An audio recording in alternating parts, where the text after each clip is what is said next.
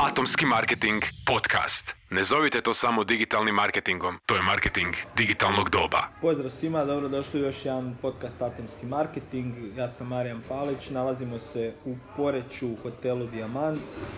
Sa mnom je Ivan Lovre Marušić, stručnjak za Instagram i Instagram oglašavanje.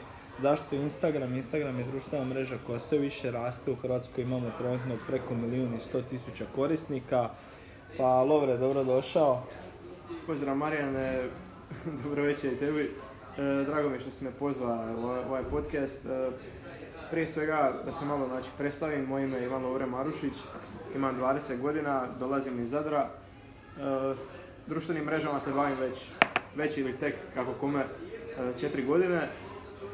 Sve to počelo u biti u prvom srednje, kad sam na kraju lita sam kupio svoj prvi kompjuter i ušao u taj svijet interneta. E, napravio sam profil na Facebooku, malo sam surfao po Faceu i uvijek sam vidio neke stranice su mi iskakale po newsfeedu i zanimalo me zašto, zašto to ljudi rade, što oni imaju, kakve koristi od toga imaju, čemu, čemu to, zašto.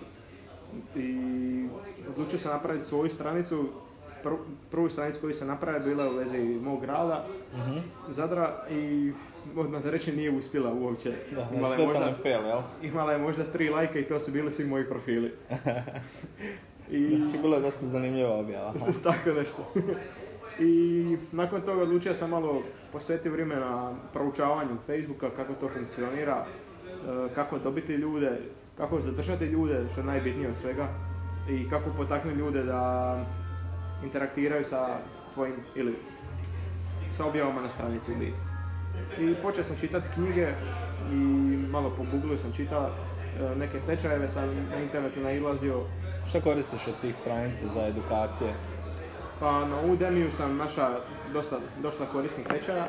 To je jako dobra platforma na kojoj ljudi mogu uh, uploadati svoje tečajeve ili kurseve na engleskom. E, ali u biti mogu reći da sam najviše toga naučio na forumima. Na forumima povežeš se sa ljudima, ajmo reći iz tvoje, iz tvoje grane i razmjenjuješ iskustva. Znači, ako ti imaš stranicu o futsalu, ja imam stranicu o košarci, pričat ćemo o sportu u biti. Znači, naćemo neku zajedničku točku i onda ćeš ti meni reći kako si ti privuka ljude na futsal, kako sam ja privuka ljude na košarku. I to ćemo vam reći, taj networking je u biti najbitniji po meni. Ok, Ja sam u znači biti forum. naučio iz svoje knjige. Koji forum je ovaj? Koji forum je najčešće? Hrvatski ili imaš nekakvih A, stranih? Od hrvatskih mi je bio, još ga dan danas koristim Webmaster forum. Mhm. Od stranih sam koristio Warrior forum e, i Black Hat World. Znači na Black Hat Worldu imaš ne, ima i ilegalnih tehnika i legalnih tehnika. Kako ali- doći do, do korisnika? ne? Dakle, ajmo reći neki growth hacking, tako da ne gledaš kako ćeš doći, na koji način, samo da dođeš do ljudi. Ok, prekinuo sam te bio, u, moj- možeš nastaviti slobodno. E, znači druga stranica je koju sam napravio Skupila četiri lajka. malo više šest. Dobro. E, I ona je isto naravno propala kao i ta prije i onda sam opet posvetio još više vremena učeći, jer me to jako zanimalo i onda sam skužio kako sam ja stra- strastveni gamer, obožavam igrice, cijeli život od šeste godine sam na Playstationu i odlučio sam, pošto sam tada igrao League of Legends igricu koja je bila tada, a mislim da još je najviše ima korisnika, mjesečnih aktivnih korisnika na svijetu, e, odlučio sam napraviti stranicu kako bi e, da napravim community u biti, da povežem ljude u jednu zajednicu, da razmjenjujemo iskustva, da igramo skupa igrice. Radio sam turnire na toj stranici. Bilo je jako zabavno, najbolji period u mom tom digitalnom svijetu, Super. mogu reći. I otkrio sam način u biti da preko Facebook grupa tada, znači prije te četiri godine, Facebook grupe su imale jako dobar reach tada. Dobro. I onda što bi ja radio, ja bih se učlanio u što više grupa i onda bi dijelio svoje linkove u te grupe kako bi došao do... Znači, prvo bi se učlanio naravno u grupe koje su relevantne, znači ne bi se učlanio u grupe za košarku ako igram igrice. Da, da, jasno. Znači, učlanio bi se u grupe za League of Legends. Dobro. I promovira bi tu stranicu i to je jako dobro išlo i mislim da sam prvu godinu dana sam skupio oko 20.000 lajkova je Na bilo. koji način si promovirao? Jesi išao ono e, treba mi, ekipa treba mi like ili si išao staviti koristan nekakav sadržaj koji bi privukao? Naravno, koristan sadržaj zato što je to najbolje, znači što manje spam i da podijelimo iskustva, znači ja bih stavio neke tips and tricks, znači kako, kako postati bolji u igrici, koje greške radu ljudi inače. Znači u biti najbitnije je taj kvalitetan sadržaj.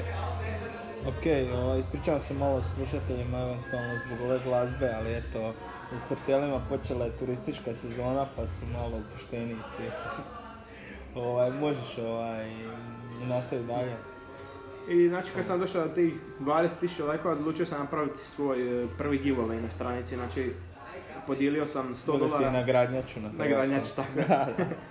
E, na, odlučio sam podijeliti 100 dolara u, znači, gift cardove u biti. Dobro.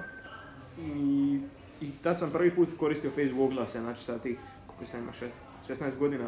Znači, ali prije toga sam naravno na YouTube ošao malo da pogledam kako se to radi jer nisam imao pojma. Klasika, sve što, što trebaš nešto saznat, gdje ćeš ići na YouTube. Točno to, sve možeš naučiti sam tamo. Evo opet ovaj odmah jedan poziv ekipi da se pretplati na YouTube stranicu atomskog marketinga gdje praktički možete sve ove videe, podcaste gledati i razne druge sadržaje. Opet možeš nastaviti, opet te prekinem. I znači kad sam to malo pogledao, prvi giveaway koji sam napravio nije bio baš toliko uspješan što se tiče uh, giveaway entry znači koliko ljudi su djelovalo na giveawayu. Ja sam odlučio znači, podijeliti tu nagradu i napravio novi giveaway, iako sam bio tužan jer nije baš dobro prošlo.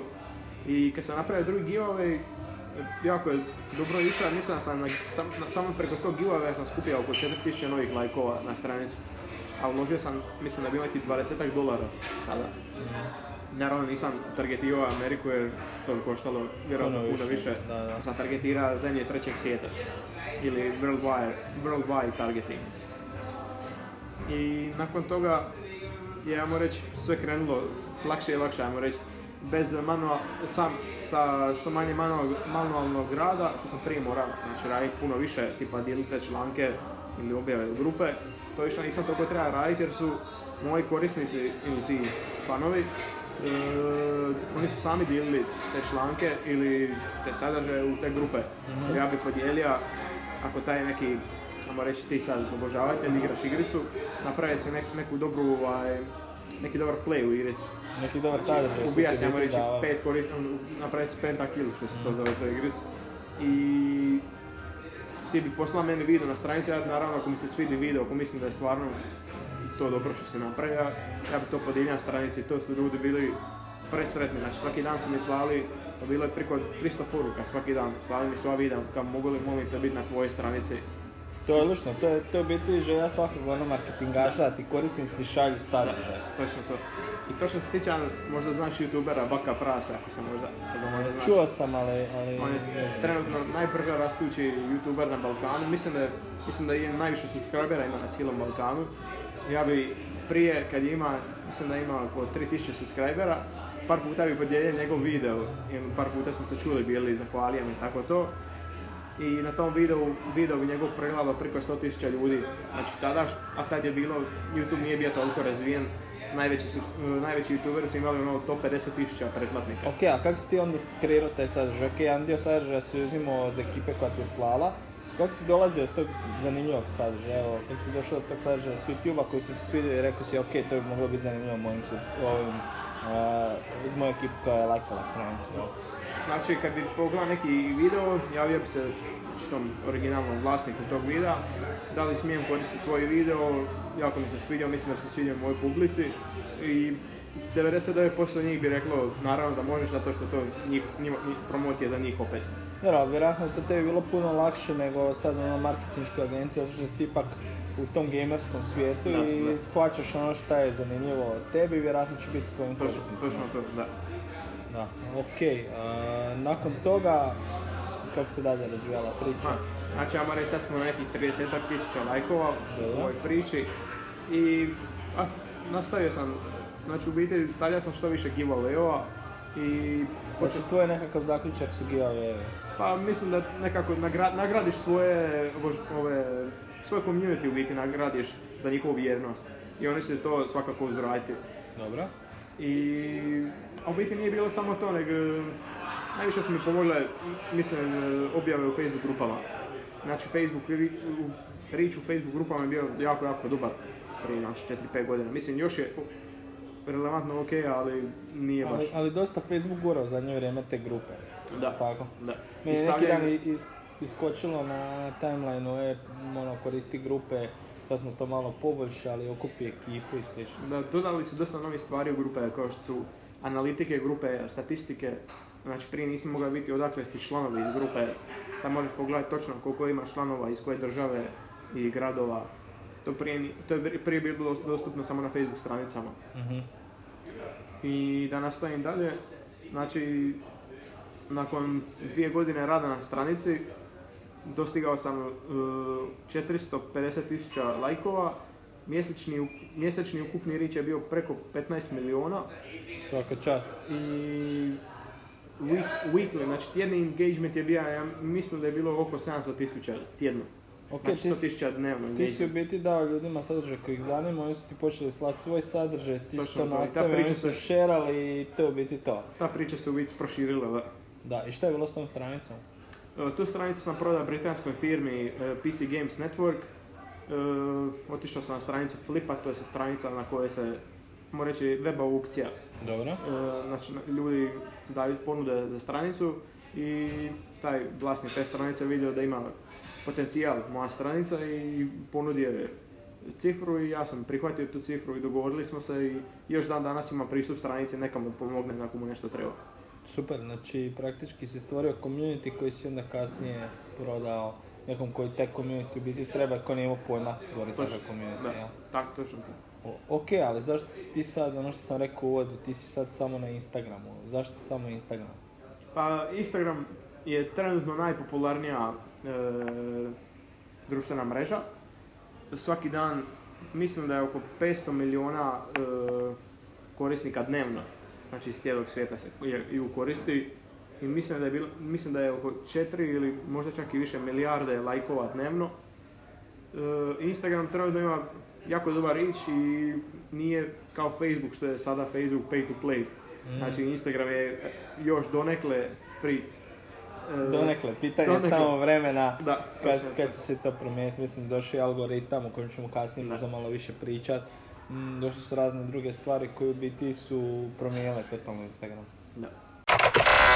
Atomski marketing. Koliko je Instagram onda ono, po tebi koristan za, za tvrtke u Hrvatskoj, e, za turističke tvrtke koje možda ciljaju prema van, van Instagram isto jako popularan. Pa mislim da je Instagram trenutno najbolja stvar koju tvrtke ili, ajmo reći, obrti, znači kafići, barovi, fast foodovi, restorani ili taksi pice. Ehm, Znači njima najviše koristi Instagram trenutno. Jer mladi ljudi su, ajmo reći, ti sad vlasnik taksi pizzerije i trebaju ti, znači, logično trebaju ti poziv da ti neko naručuje narudžbe. Da ti ćeš bolje, jer svi mladi jedu picu danas. Mislim, vjerujem da ti jedeš, ja jedem. Ja sam sad na nekakvoj posebnoj prehrani, pa onda Da, nije to jeo si, tako. jeo si, jeo da, si. ali jeo sam, da. A imaš i tako valjda nekad. da, da, da.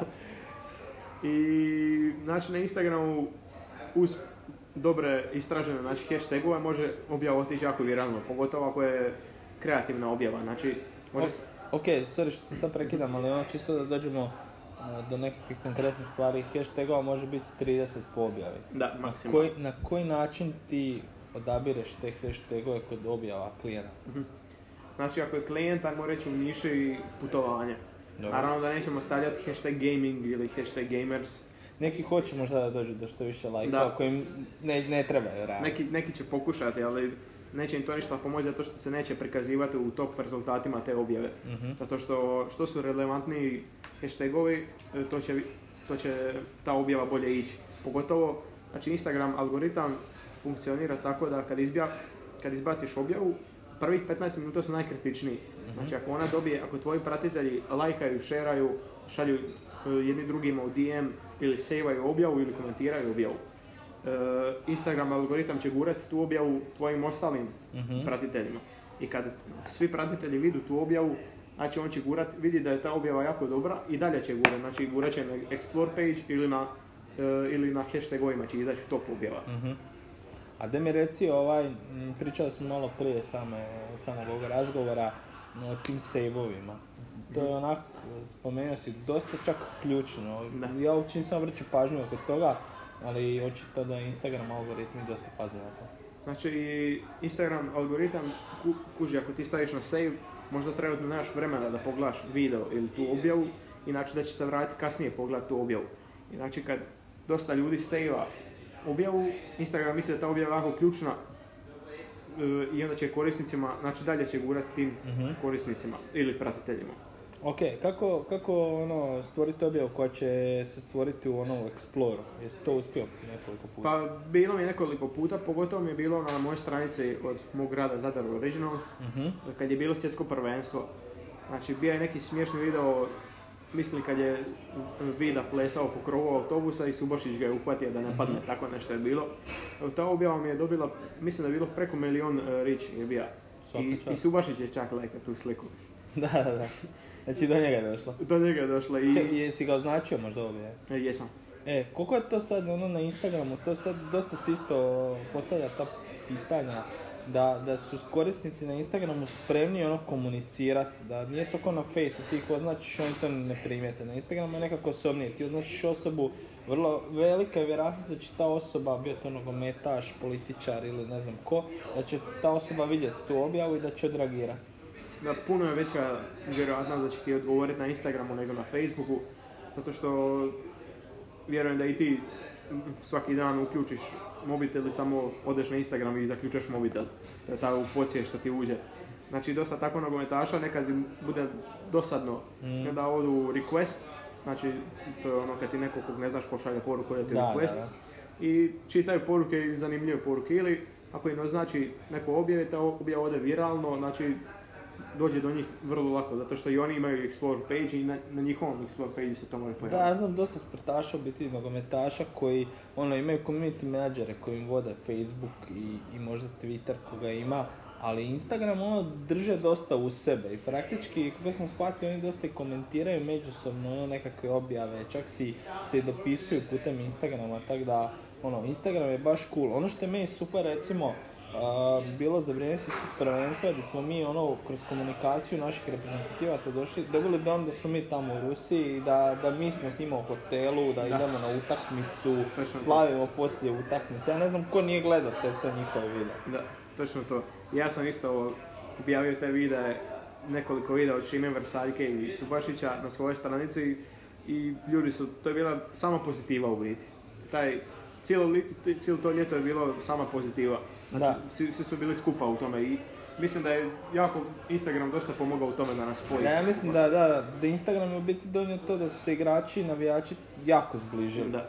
I mislim da to Face nije mogao postići, nijedna druga mreža, nego baš Instagram. E, a tu je sad fenomen vašeg e, Zadranina, Vrsaljko, koji se za vrijeme svjetskog prvenstva Lovrenga nagovorio da otvori Instagram profil i on je ono postao veliki hit. Da, točno to. Zato što je u biti na Instagramu možeš podijeliti privatnu stranu sebe. Ajmo reći, prije su nogometaši ili slavne osobe Facebook koristile, Facebook stranice koristile kao poslovnu platformu, znači prikazivali tipa Ronaldo bi prikazao novu robu koju ima, nove parfeme koje ima. Danas na storiju ljudi prikazuju kako ručaju, kako si upoznali nekog e, obožavatelja ili tako nešto. Znači, to je ono što si ti rekao, u biti dosta poveza e, zajednicu sa slavnim osobama.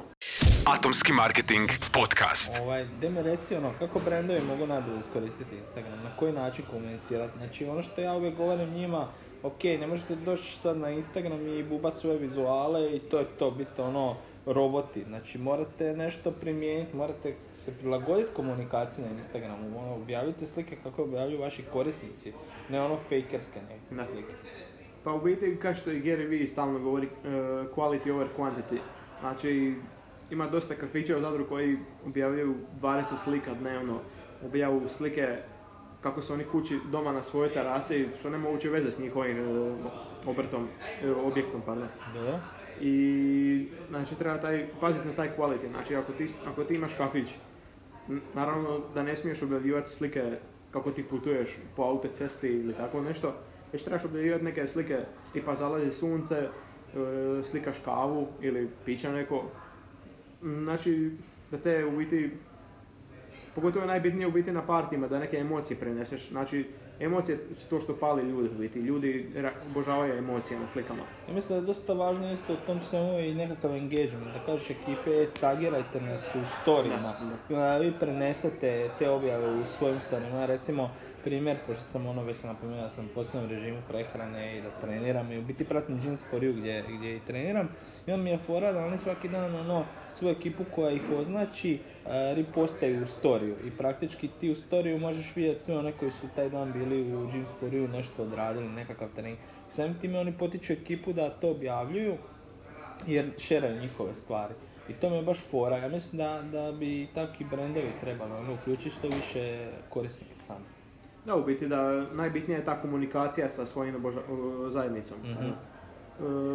Znači, tra- ti brendovi se trebaju što više povezati sa svojim pratiteljima. Znači, danas, pogotovo u Americi, e, kupac mora biti cijenjen. Jer ako ti ako nisi cijenjen, ljudi više neće dolaziti kod tebe. Prevelika je Konkurencija. konkurencija, previše je brendova i onda Da. ono, ako jedan put kažeš ne više neću biti, ono, Da, zato što- brend me ne zanima, to je to, ti si ga prekrižio i jako teško će taj brend vratiti. Jer kupac danas ima jako puno izbora, on ne treba Da. dolaziti kod tebe. Znači, on dolazi kod tebe jer mu se sviđa tvoja usluga. I ti njemu moraš i dalje pružati tu kvalitetnu uslugu, ako želiš ga zadržati. Ti mi reci, počeli smo pričati malo o algoritmima, a, koje su još nekakve stvari oko tih algoritama na, na Instagramu samom? Pa najbitnije je u biti potaknuti tu taj engagement. E, to što si ti rekao, znači tagirajte prijatelja. Znači to najčešće ljudi koriste kod nagradnih igra, što Instagram, Facebook u biti pravilima baš im ne dopuštaš da se radi. Znači Facebook ne dopušta da ti narediš svojima, da žel- e, svojoj zajednici, ako želiš sudjelovati nagradne igre, da šeraš. Ili da lajkaš. tagira ili... Ali da to ljudi i dalje rade. Ali sve do jednu. Mhm. Ne zovite to samo digitalnim marketingom, to je marketing digitalnog doba.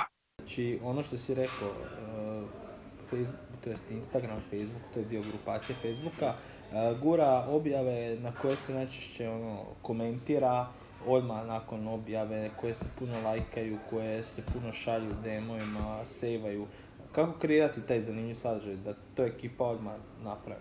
Znači prije što ti to rečem, bih samo još reći za komentare. Dobro? Instagram više cijeni komentare koji imaju više od četiri riječi. Znači ako ti meni na sliku samo staviš emoji, a neko, neko drugi napiše neku rečenicu, Instagram će gurat u objavu više radi te rečenice nego radi tog tvog jednog komentara sa emoji. Znači što, opet, znači quality over quantity naravno. Mhm. Znači što su kvalitetniji komentari, to kvalitetnija objava se gura dalje.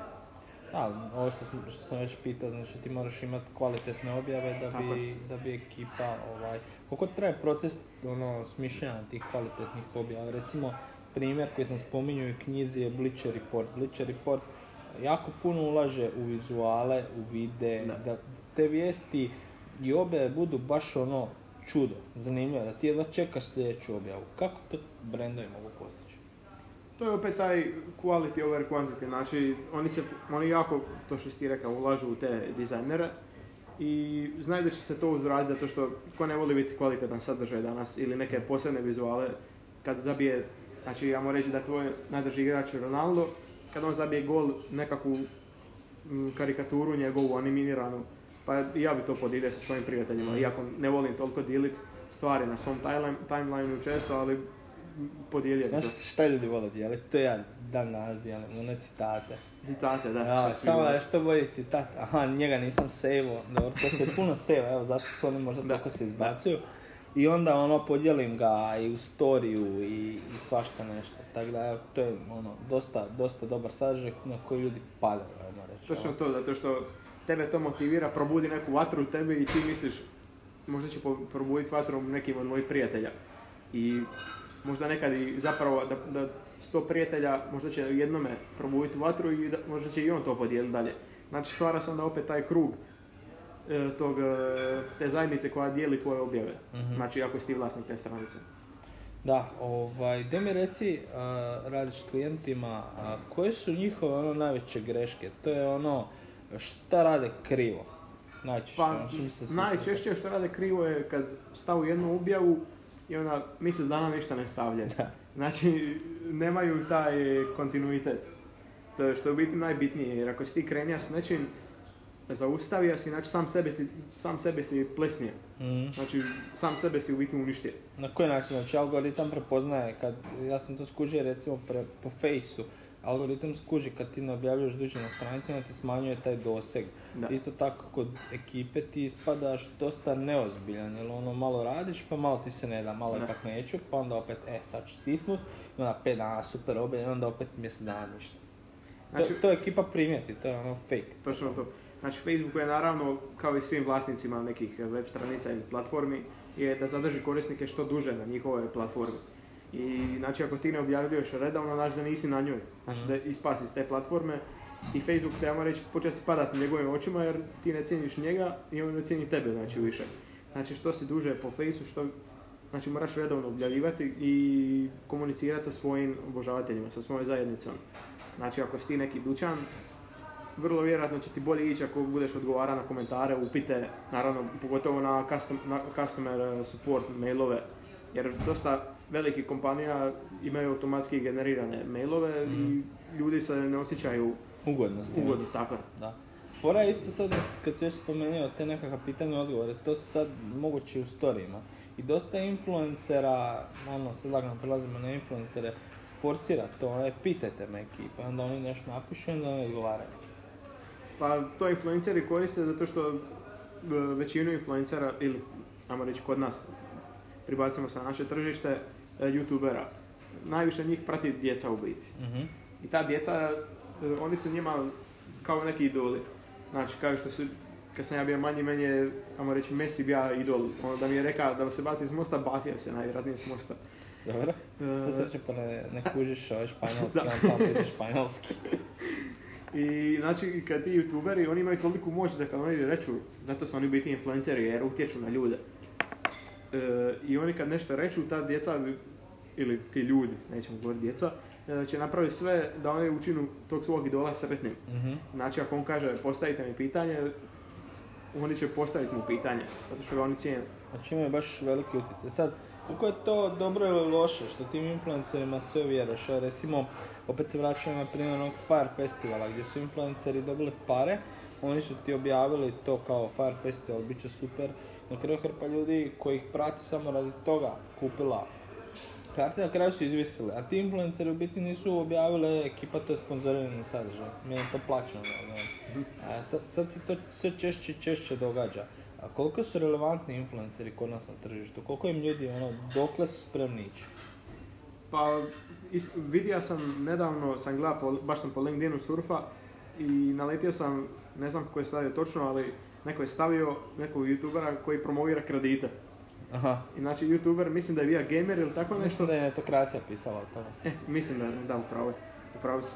E, i mislim, to je malo po meni prebolesno nekako, da se tako izrazim. Zato što pratite djeca, pratite, ajmo reći, mladi ljudi, da ja imam 19 godina i, on go, i ta osoba govori kako su ti krediti, trebaš digni kredit, e, kupi auto ili tako nešto. To uopće nije odgovor. Da, ali to više ovisi od osobe do osobe. Znači, može neko reći, ok, meni sve jedna hoće zaraditi pare, ja ću to objaviti. Da, točno to. I onda dosta ljudi, znači to se dugoročno ne isplati, jer ti se, zapravo se pro, proda si se. I to u biti, e, što sam sad rekao, e, proda se za tu, za tu sitnu lovu si se proda i kasnije će to ljudi, kao te opet budu glavno, neće shvatiti i neće više gledat kao prije. Da, jasno. I to, to je ti influenceri, ja mislim da će se isto dosta toga pročistiti u biti, jer, će se dogoditi baš to što si sad pričao, da u jednom trenutku će ekipa reći ok, on meni, mene iskorištava i ono, neće Da. pratiti. S druge strane imaš jasno ove neke jače influencere tipa Ronaldo ekipu koji, koji znaš ono šta, šta oglašavaju, jasno istaknuto kod drugih stvari. Ono. Meni najbolji način oglašavanja recimo ti sportaši koji on, on nosi Nike majicu ili Adidas majicu, dres, ti odmah kužiš ok, on, on je moj idol, on to nosi, Da. nije toliko nametljivo, a opet dosta, dosta dobro. To su te u biti indirektne reklame koje su danas najučinkovitije. Znači, nemoj ti natjerati, e, ti samo reći, ajmo se postaviti situaciju da ti si vlasnik Nike. Znači, ako ti meni kažeš da ja kažem svojim e, pratiteljima kupite ovu majicu, a možda 5% kupi, ali 95% ne želi kupiti zato što je to nametnuto mu. ekipa je na Instagramu, to je čisto da podvučem, ekipa na Instagramu zato što mrzi reklame. Znači Da. oni su pobjegli, ne gledaju TV jer ih ubije reklame, ne gledaju više toliko puno videa jer ih na portalima isto ubijaju reklame.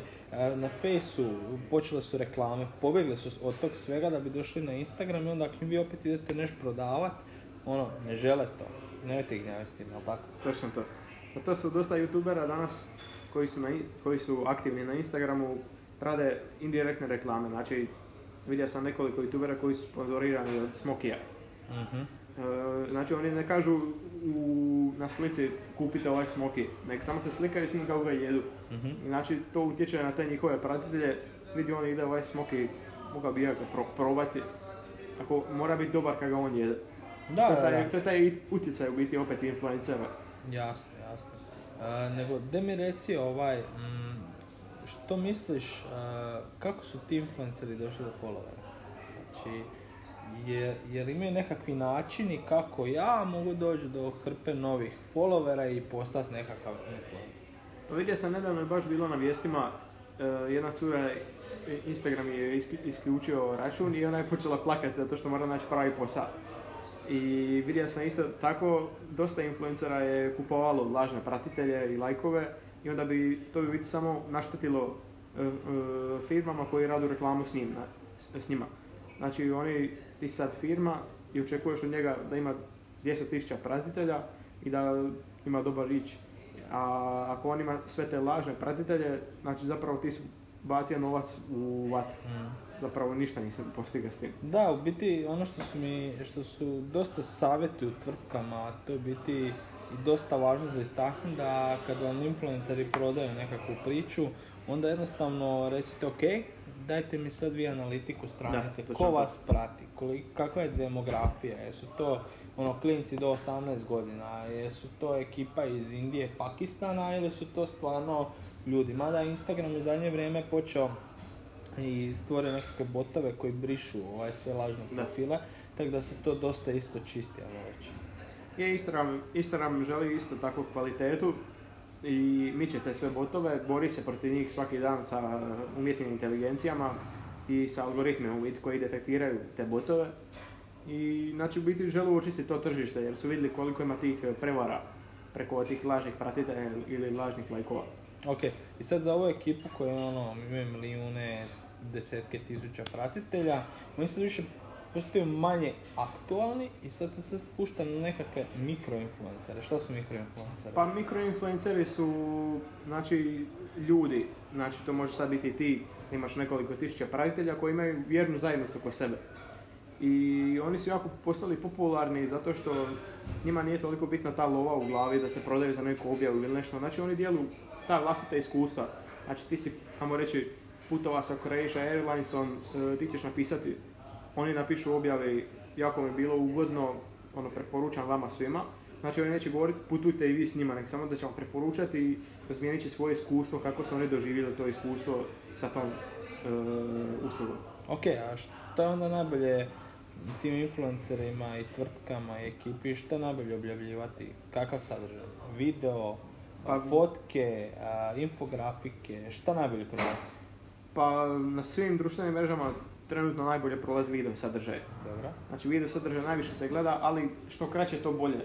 Znači ako objaviš neki video na Instagramu ili na Facebooku od 5 do 6 minuta, ljudi nemaju vremena za to pogledati, jer nisu oni došli na Facebook da gledaju video od 10 minuta. Nek su došli, znači trebate, trebaš raditi video manje od jedne minute. Znači što kraće u biti to bolje.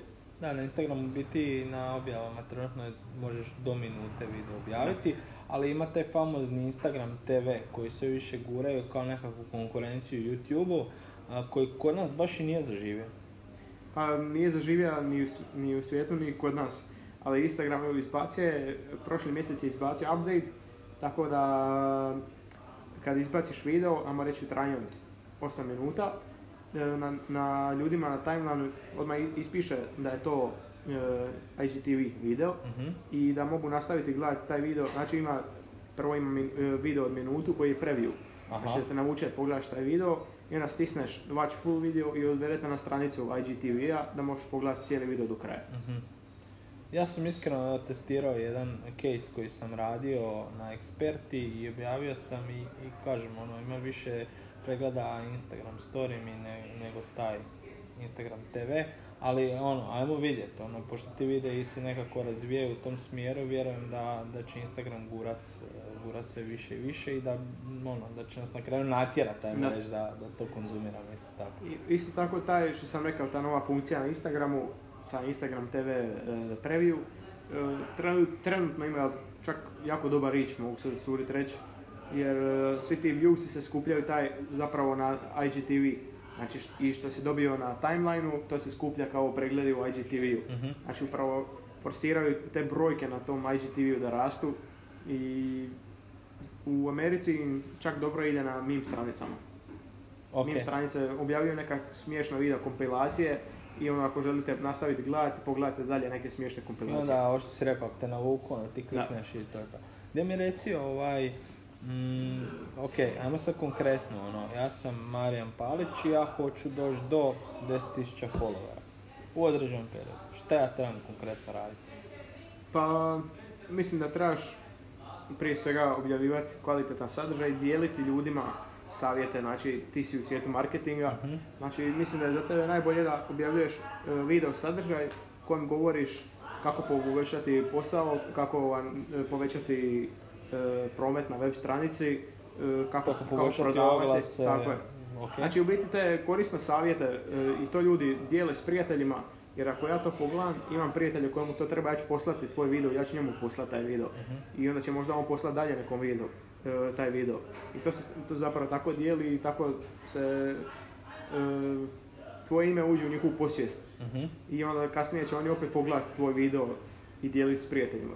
Znači, uglavnom, onda na- ono što se svodi, što smo sveli, ono nekakav zaključak, ajmo reći, to dobro prolaze citati i dobro prolaze savjeti, Da. edukativni sadržaj. Tips and tricks, da. Tips and tricks. Ok, evo, sad imate konkretne nekakve stvari. Ali ajmo sad vidjeti, recimo, šta najbolje prolazi kod oglašavanja. Instagram ima tako kvalitetne iste stvari za kreiranje oglasa. Ono što je iskreno najbolje, što sam dosta testirao, to je story, oglašavanje u Instagram storijima. Mada nekad napadno, ali trebate po meni prilagoditi sadržaj da bude što kvalitetniji i sličniji vašoj ciljnoj skupini. Ne smijete ono, po meni ono, klasični baneri i klasični oglasi više ne prolaze. Točno to i vjerujem da sam znaš na web stranicama ti baneri, ja moram reći, polako umiru. Mhm. To što ljudima je jako naporno to gledati.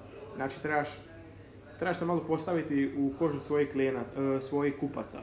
Znači, ako ti, da si ti sad e, kupac i da pogledaš svoj oglas, a da ne znaš da je to tvoj oglas naravno, Mhm. e, da li bi ti kupio od te osobe tu stvar koja ti prodaje, ako ti je nametnuta na neki glupi način ili nešto.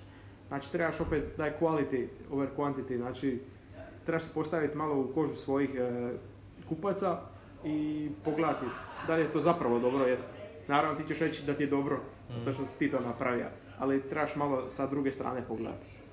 Ne zovite to samo digitalnim marketingom, to je marketing digitalnog doba. Ok, a, što je, jesi možda testirao što bolje tebi prolazi? Story oglasi ili newsfeed oglasi? A, što, što trebaju, na što trebaju pripaziti kad se kreiraju takvi oglasi? E, meni bolje prolazu Instagram story oglasi, zato što kad koristiš Instagram story oglase, Instagram te opet više malo više cijeni jer plaćaš. Mhm. E, I nakon toga ti objave, bar u mom slučaju na, na mojim stranicama ili stranicama mojih klijenata, e, te objave bu- postignu bolji rezultat na hashtagovima ili na Explorer stranici. Neke završu čak na Explorer stranici, naravno ne sve jer, Mhm. e, jer da sve ne bi sigurno bio ovdje, bio bi vjerojatno u Majamiju na plaži I uživao i uživao, tako je. I Instagram story, ali sa manjim budžetima, znači ne, ja ne stavljam budžeta da bude 50 dolara na jedan oglas, nego radije, radije ću napraviti 20 oglasa po 2 dolara e, dnevno, nego jedan od 50 dolara. Zašto? Jer testiranje. Zapravo na Instagramu i na svim društvenim mrežama sve se vodi na to testiranje. Mhm. Znači ako ti nešto ne prolazi, pokuša si, idemo nešto drugo što će proći. I dok ne nađeš taj golden nugget u biti Mhm. to zlatni i to je to u biti. Testiranje je najbitnije od svega. Dobro, i koliko ti ono, koji je tvoj savjet kod tog testiranja? Imaš nekakvu ono, da se napišu na papir ili neki Evernote slično, deset poruka, ono da se odradi isti period i onda se vidi u biti a, koji oglasi dobro prolaze i što onda? Onda guraš sve ostalo na, na taj oglas. Pa ono što ja radim je, oni oglasi koji mi dobro idu, njih dupliciram. Znači dupliciram ih i povećam im budžet. Znači ako sam do sad koristio 2 e, dolara dnevno za taj oglas, dupliciram ga i povećam ga na 4 dolara dnevno. Mhm. I onda ga opet dupliciram ako opet znači, dobro radi. A one što ne rade dobro, jednostavno ih ugasim. A na ovim drugim oglasima pro, promijenim target, promijenim e, dobnu skupinu, znači promijenim neke sitne detalje. To je isto ono što je Trump radio kad je ima Mhm. kampanju. On ima, ja mislim, nekoliko milijuna oglasa, dok je kak se Hillary. Hillary, on je imala oko stotinu tisuća, tako nešto. Da, to su te nekakve brojke gdje je on biti društvene mreže koristio kao nekakvo istraži, sredstvo za istraživanje tržišta i onda je te poruke koje su tamo jako dobro prolazile bacao i u print i u Da. offline razne kanale oglašavanja i pojačavao što si ti rekao. I on je u različitim državama u biti komunicirao različite poruke. U Teksasu je komunicirao granicu s Meksikom, na sjeveru je komunicirao totalno nekakvu drugu stvar. Točno to u biti, vidimo koliko je njegov tim zapravo to dobro istestirao. Oni su biti bombardirali ljude na tim područjima sa objavama koje oni žele čuti. Znači da zapravo on bude taj good guy Mm. njihovim ušima. I zapravo, a biti možemo po rezultatima vidimo je to dobro prošlo. Da, ali da mi reci koliko onda ono, poduzetniku u Hrvatskoj, vlasniku neke tvrtke, direktoru treba ljudi za Instagram? Pa, mislim da jedna osoba mu je dovoljno, ajmo reći, ali samo za objavljivanje i za, u biti oglasi već dolaze u drugu skupinu, ajmo reći, jedna osoba mu baš treba za Instagram, znači opet mu treba neko za dizajnera i za oglase Znači tu posebno. smo već tri osobe došli, da, jel tako? točno to. A to je, to je dosta česti problem u Hrvatskoj gdje ono kažu ok, evo, ajde ti mi radi oglase, ti mi radi Da. sve, radi mi dizajn, radi mi oglase, radi mi sadržaj Ali naravno, i, i naplati mi što manje. tako je. Na- e, zapravo ti plaća bude za jednu od tih djelatnosti kod nas. A kako je vani, ti radiš dosta i s klijentima vani, koliko su oni često petljivi, koliko su oni razumni oko plaćanja? Pa strani klijenti su dosta, dosta razu- razumniji od naših domaćih. Znači zapravo ti njima reći što im možeš nuditi, oni to prihvatu ili ne prihvatu. Mhm. Znači, ali oni koji prihvatu, oni se držu toga. Dok ti ovi danas odmah očekuju iste noći rezultate. Oni želu platili su ti i ti si odmah rekao u startu i ti ne, ne možeš zapravo obećati točno koliko ćeš ti rezultate donijeti jer ni sam ne znaš koliko ćeš. Niko ti ne može točno reći koliko će donijeti. Da, to mi je način kad mi kaže ono, e, koliko mi možeš garantirati rezultate? Pa ono, kako da ti ja garantiram rezultate? Znači, po meni ti trebaš imati recimo nekakav sales team koji će ti na temelju ovoga što ti mi donesemo kroz razne kanale promocije, kroz inbound marketing i slično, kroz upite između ostalog preko Instagrama, koji će pretvoriti u prodaju i koji će ti donijeti prihode. Znači, ne može niko garantirati da će to biti uspješno. Mi možemo ono, kroz marketing, kroz analitiku doći do nekakvog najboljeg rezultata, a opet nakon toga slijedi nekakva prodaja. Da, opet je u biti taj, ovisi o toj kvaliteti tog produkta u biti. Znači mi možemo ispričati priču, može ona biti pozitivna, ali ako je taj produkt e, loš, znači ta priča će na kraju biti negativna. I ljudima se neće svidjeti i neće kupovati radi tog produkta. Ok. A, da vidimo recimo a, neka još od pitanja koja sam imao, koja bi mogla biti zanimljiva, kako se ti educiraš? Šta, rekli smo ono, dosta si na forumima, u Demiju, nekakvi portali koje čitaš. Pa portale iskreno ne čitam toliko puno i radi tih banera najviše. Dobra. E, Evo, to su ti baneri o kojima čitavo vrijeme pričamo. Ne, ne, idemo na sadržaj. Jednostavno, od, odvraću ti pažnju od sadržaja, ne možeš se skoncentrirati točno na sadržaj. Tako da, e, dosta ljudi danas prodaje e-bookove i ti si sam napisao svoju knjigu Mhm. i, i kurseve, online kurseve, znači kupiš nekoga i do, on snimi znači, videa i objašnjava točno kako je što radi. Iskreno, taj video sadržaj i taj video kurs je po meni jako, jako zanimljiv i to najviše to, iz toga učim. Ok, rekao si i bookovi, to je ono klasični lead generation, znači preko Da. tih ti ostaješ svoje podatke. To je isto ono što jako dobro prolazi u Hrvatskoj, evo mi to testiramo, konstantno radimo. Dosta ljudi uopće ne shvaća koliko je to dobro, a naravno treba jako puno truda da se to napravi, da, da se kreira kvalitetan sadržaj koji će ljudi rado čitati i koji će rješavati neki njihov problem. Znači ako ste to nekakvoj industriji, recimo ja sam išao kroz e-book iskakanje iz paštete, objasniti na koji smo način napravili to da se prodalo 400 knjiga u mjesec dana. Znači šta smo sve radili, ono, doslovno od PR-ova, oglasa na Facebooku, oglasa na Instagramu i slično. I praktički smo objasnili taj proces. Ti možeš kreirati kako skupiti prvih tisuću followera na Instagramu gdje ćeš ti to objasniti. I ono što vi dobijate, naravno uložite jako puno energije i truda, ali ono što vi dobijete, vi dobijete praktički hrpu podataka ljudi koji zanima ta tema. Onda ako se vi time bavite, onda se s tim ljudima možete javiti reći, "E, jel vam to pomoglo, ok nije, jel vam ja mogu pomoći. Jel tako? Točno to, to je u biti taj, ajmo reći, mamac koji ti baciš sa tim. Znači prvo ljude da primamiš, daš im nešto besplatno. Daš im nešto korisno što sam ja govorio da ti trebaš stavljati e, video objave u, svijetu, u vezi marketinga, kako ljudima pomoći u marketingu. Znači, ja sam isto tako, u biti nisam ja osobno, prijatelj mi je radio, pisao Instagram e-book i prodavao ga je. I pokušao ga je, toliko ga je forsira prodaju te knjige da bi zara, mislim, cilj mu bija samo zarada naravno. Da, da. I nije uopće gleda zašto, kako, zašto, zašto to forsiram toliko, ljudima se ne sviđa očito. I onda je nakon toga je napravio sales funnel u biti na onoj stranici ClickFunnels, ako si možda čuo za nju. Jesam. E, napravio Russell je, Brunson, mislim da je. e, tako je. I njegova knjiga je svukuda iskakala po oglasima. Tako je, tako je. Čitao sam dvije njegove knjige, tako da. Isto preporuka za pročitati svako. I onda je napravio u biti, znači napra- snimio je sebe, napravio je video, pozdrav ljudi, e, evo samo ostavite vaš mail, poslat ću vam besplatnu knjigu e, kako sam ja došao do 10.000 pratitelja u mjesec dana i te ljude zapali odmah ta brojka, 10.000 ljudi u mjesec dana. Ti, ti nastavi su biti dosta važni. Da. Treba pogoditi s nastavom. Baš smo mi pričali isto, ono, prije neki dan, uh, YouTube. Ono, pokušavam izgraditi taj nekakav community, to mi je dosta važno, jer taj video sadržaj stvarno ide, ono, ide sve u tom smjeru, e- eksplodirat će, ajmo reći.